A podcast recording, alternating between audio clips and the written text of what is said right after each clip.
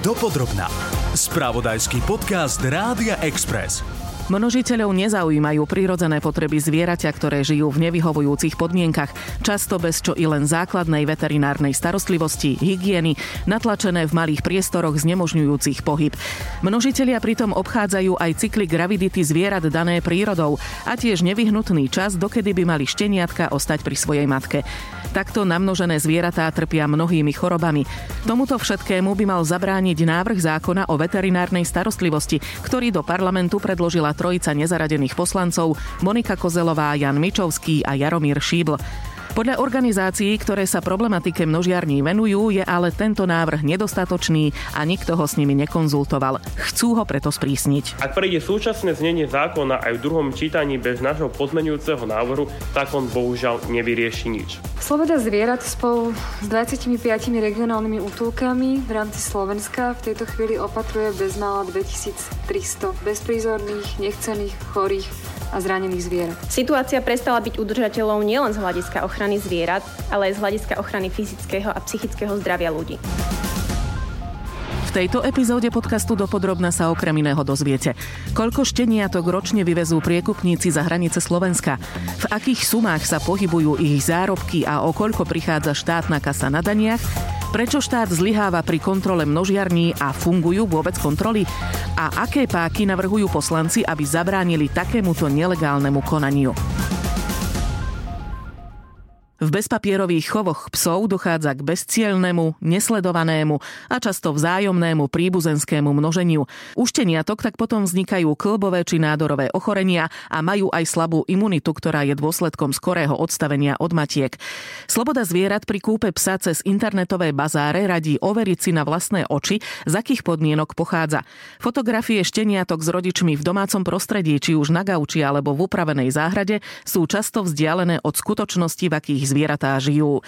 Sloboda zvierat vysvetľuje, že množitelia využívajú na chov provizórne priestory, ako napríklad vlastnoručne vyrobené klietky, koterce, šopy, pivnice, z ktorých zvieratá nevidia denné svetlo. Nemajú tiež voľný pohyb, socializáciu ani primeranú výživu. Problémom je podľa združenia aj predaj bezpapierových krížencov, ktoré sú ponúkané a vydávané za konkrétne plemená. Jedinou zárukou čistokrvnosti je preukaz pôvodu rodokmeň, kde je línia chovu riadne odsledovaná do niekoľkých niekoľkých predchádzajúcich generácií. Ľudí upozorňuje, že kúpou takéhoto psa podporujú tento biznis náhodne alebo cieľene. Dopodrobná.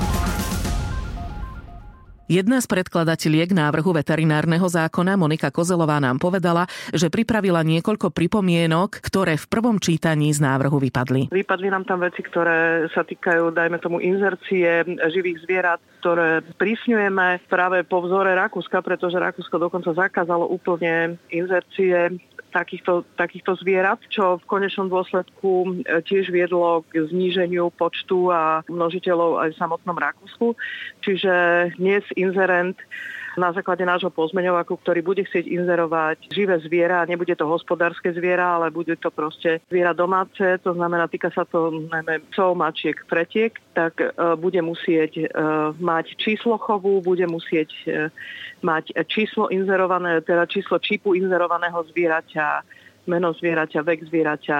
Čiže to je jedna vec, čím, čím sa stiaží samozrejme všetko, pretože bude to kontrolované chceme, aby takisto ako sa zdaňuje predaj akéhokoľvek Eh, hospodárskeho zvieraťa, aby sa zdaňovali aj domáce zvieratá, to znamená, aby sa zdaňovali aj, aj predaje psov, mačiek. Stiažuje sa aj chov zvierat v takomto veľkom množstve. Otázne je teraz, že vlastne poslanci už ukončili e, riadnu schôdzu, teda že už by nemala byť do, do septembra žiadna. Ale čo som chcela povedať, že malo sa o tom rokovať alebo schváľovať, o rozhodovať o tej novele už na júnovej schôdzi, tu ale poslanci si odhlasovali, že ju ukončia.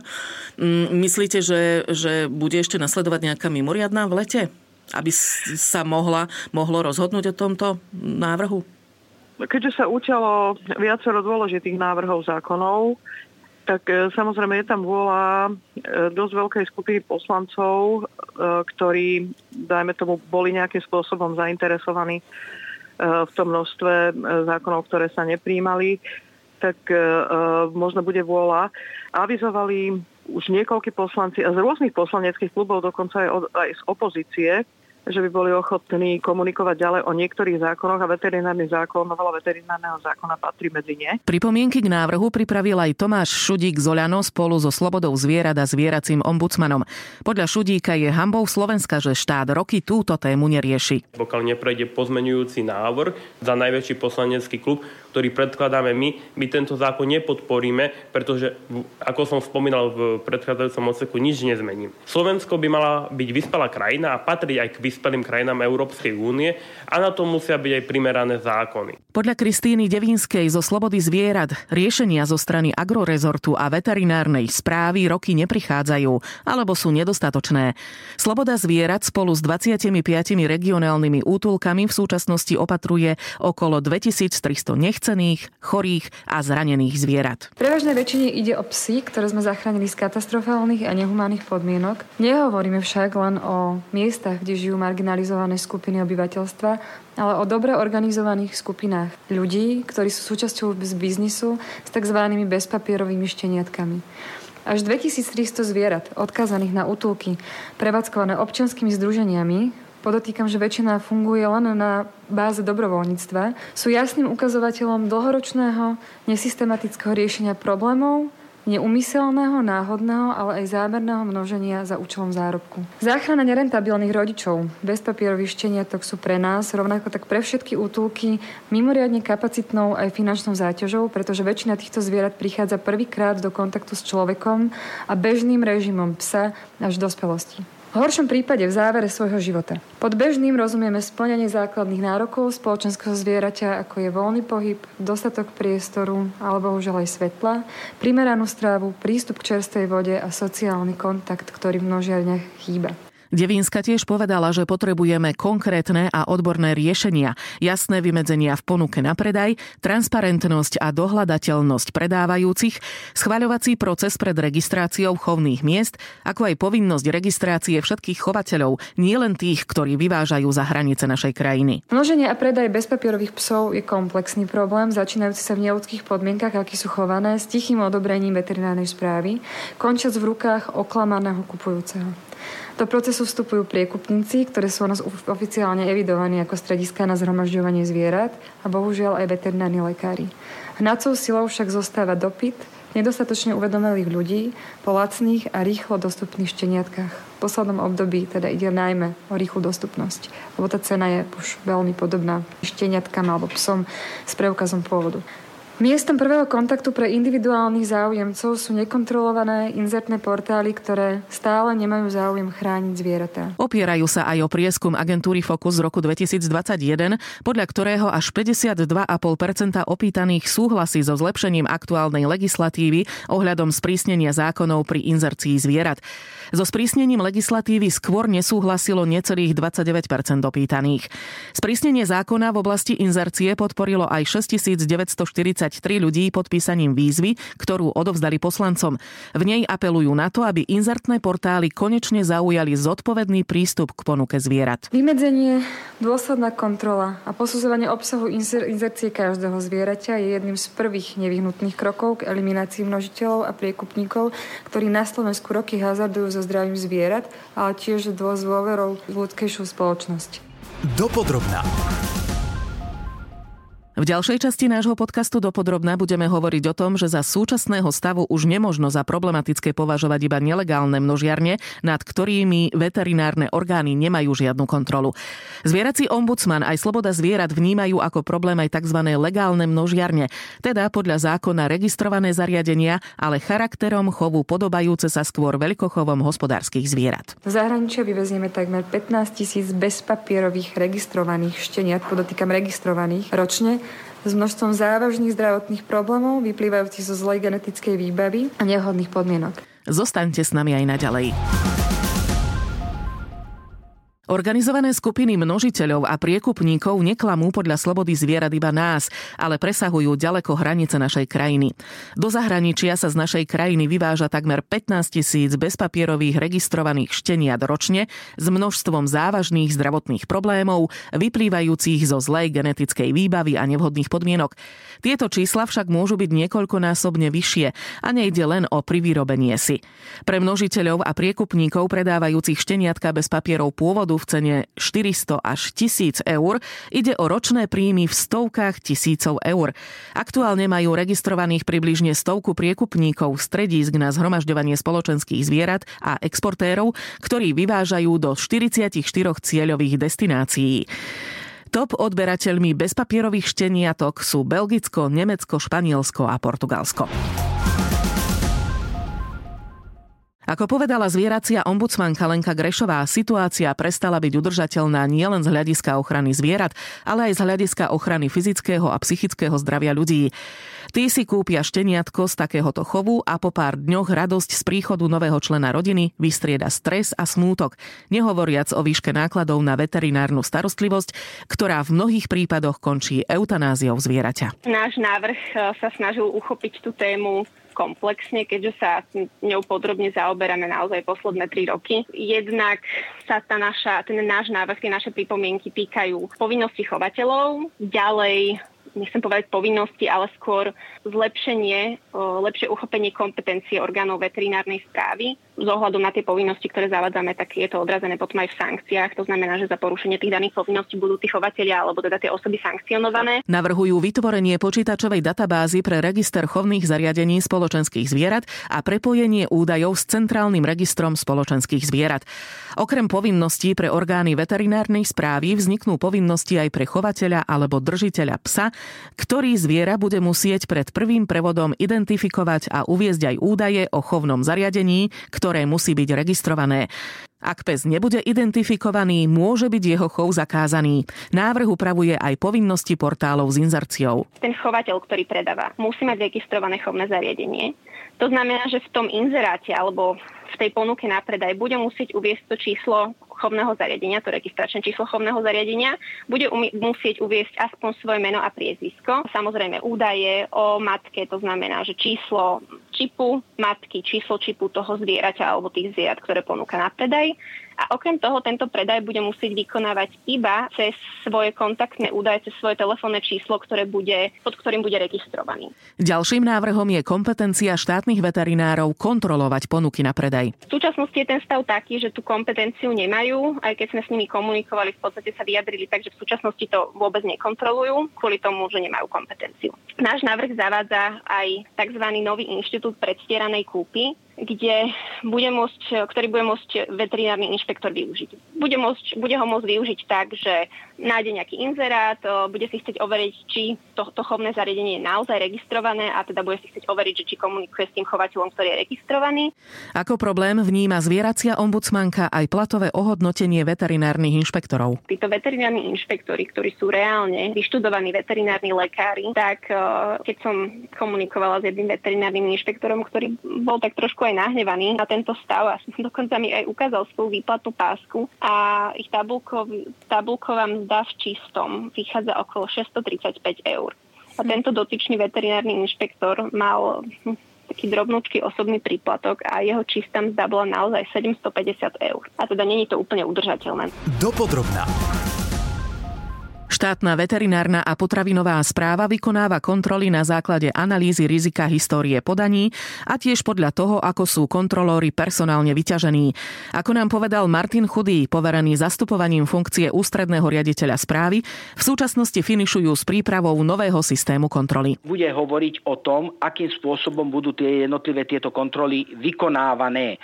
Toto bude už vo veľmi, veľmi krátkom čase, kde tá frekvencia tých kontrol sa bude vzťahovať napríklad na zariadenia, chovné zariadenia, ktoré už povedzme vlastnia zvieratá pred touto samotnou registráciou. Čiže máte zvieratá, idete sa registrovať, tak takáto mus, bude musieť byť vykonaná hej, pred registráciou v každom takomto zariadení. Čiže každé takéto zariadenie navštívime. Ak tie zvieratá on nemá, tak buď sa vykoná samozrejme identifikačná a kontrola welfareu, čiže pohody tých zvierat, na tých zvierat, pred vystavením prvého sprievodného dokladu. To znamená pred prvým premiestnením, aby bolo úplne jasné, aké to zariadenie je. Čiže bude to platiť pre všetko pre okrem psov a mačiek. A keď budeme sa baviť o psov a mačiek, tam takisto, ak bude mať do 10 kusov psov a mačiek, kontrola bude do 6 mesiacov od registrácie, nad 10 kusov do 2 mesiacov. Tu by som ale ešte chcel povedať v podstate to, že, že v rámci európskej legislatívy, čo máme nariadenie o zdraví zvierat, tak to jasne hovorí o tom, že je povinnosť registrácie, čiže všetky tieto zariadenia musia byť registrované a tie, takisto aj na základe toho, ako som hovoril, ako som hovoril, aj kontrolované. My keď robíme teraz kontroly, tak z pravidla, všeobecné pravidlo je, že tá kontrola je neohlásená. Avšak niekedy sa nedá urobiť to, že z hľadiska logistického tú kontrolu e, neohlásite určitým spôsobom vopred. My to robíme maximálne 48 hodín a toto pravidlo bude naďalej trvať, pretože v podstate ten dotyčný nemusí byť doma, alebo je niekde v práci, alebo je niekde v obchode. Preto keď robíte a budete robiť aj naďalej kontrolu takúto ohlásenú, ako hovorím, maximálne 48 hodín pre takúto kontrolu, musí to a bude to aj v úradnom zázname uvedené.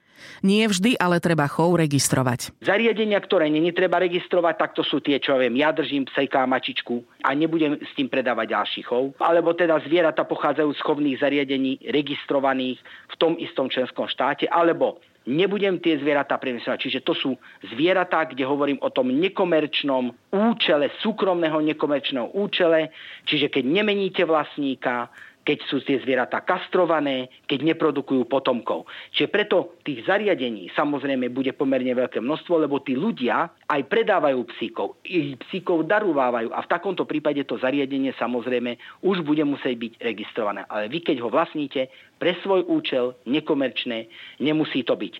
A zároveň urobíme ešte aj ďalšiu vec, že jednoducho tie chovné zariadenia, aby to bolo úplne transparentné, tak sme pri plánovaní kontrol aby tieto kontroly mali ten efekt, tak sme rozdelíme tie chovné zariadenia na nízkorizikové a vysokorizikové. To znamená, že vysokorizikové má väčší počet ako väčší počet psov a mačiek, vydáva sprievodné doklady sa z kontrolu, ktoré vydával za minulý, za predchádzajúce obdobie, alebo príslušná regionálna správa eviduje alebo má vedomosť o sťažnostiach, alebo keď budem hovoriť o, o že sú na prevádzkovateľa zaznamenané zvieratá, ktorí boli prevedené do vlastníctva inej osoby.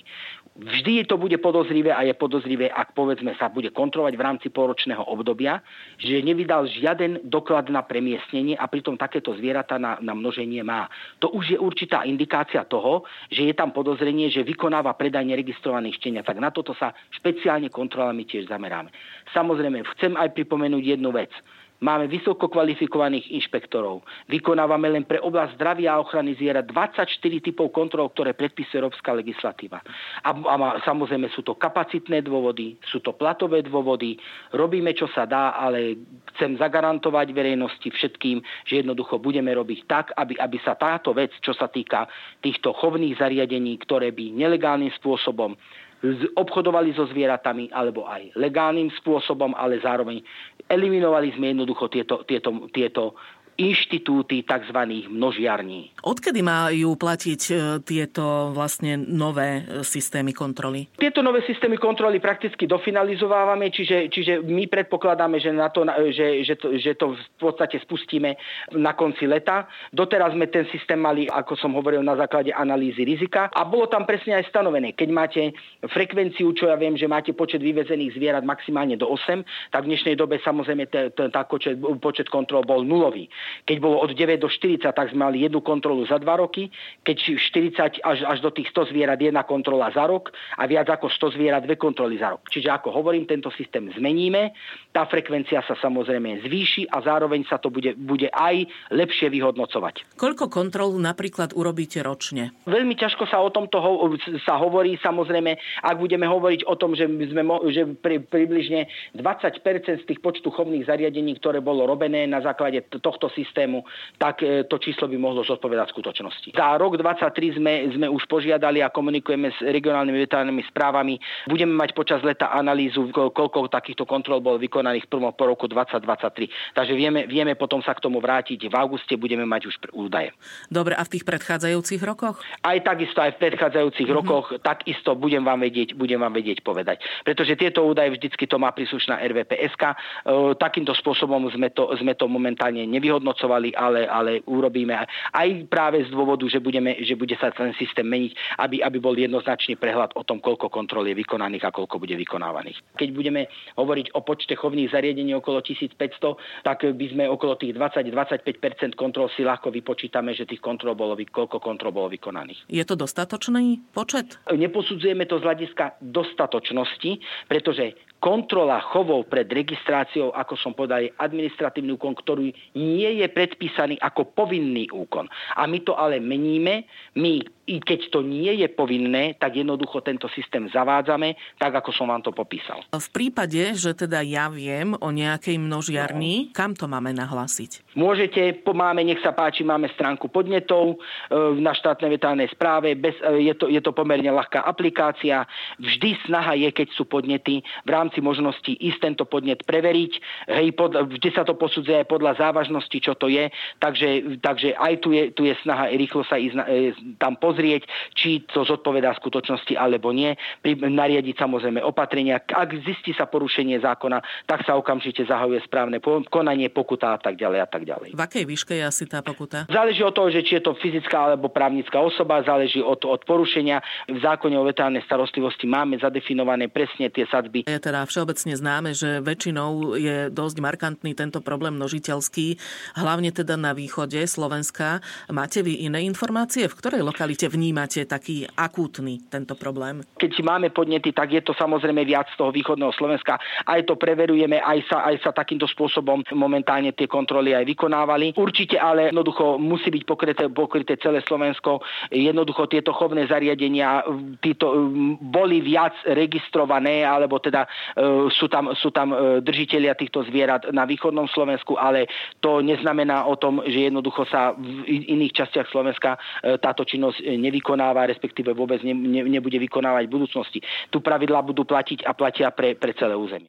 Za rozhovor ďakujeme Martinovi Chudému, poverenému zastupovaním funkcie ústredného riaditeľa štátnej veterinárnej a potravinovej správy.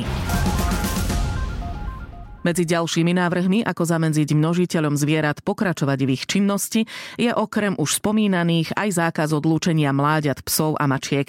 Súčasná právna úprava nepozná žiadne takéto obmedzenie odlúčenia mláďat psov a mačiek od ich matky, rovnako ako žiadne obmedzenie veku týchto mláďat, v akom môžu byť ponúkané na predaj, čo má za následok porušovanie ich ochrany, často s následkom týrania až smrti mláďat. V legislatíve iných členských štátov Európskej únie sa takéto obmedzenie vyskytuje bežne. Minimálny vek je navrhovaný u šteniatok od 7 až 8 týždňov, u mačiatok od 7 do 13 týždňov. Túto epizódu pripravila Maja Kašiarová. Ďakujem za vašu pozornosť. Počúvali ste podcast Dopodrobna, ktorý pre vás pripravil spravodajský tým Rádia Express. Ďalšie epizódy nájdete na Podmaze a vo všetkých podcastových aplikáciách.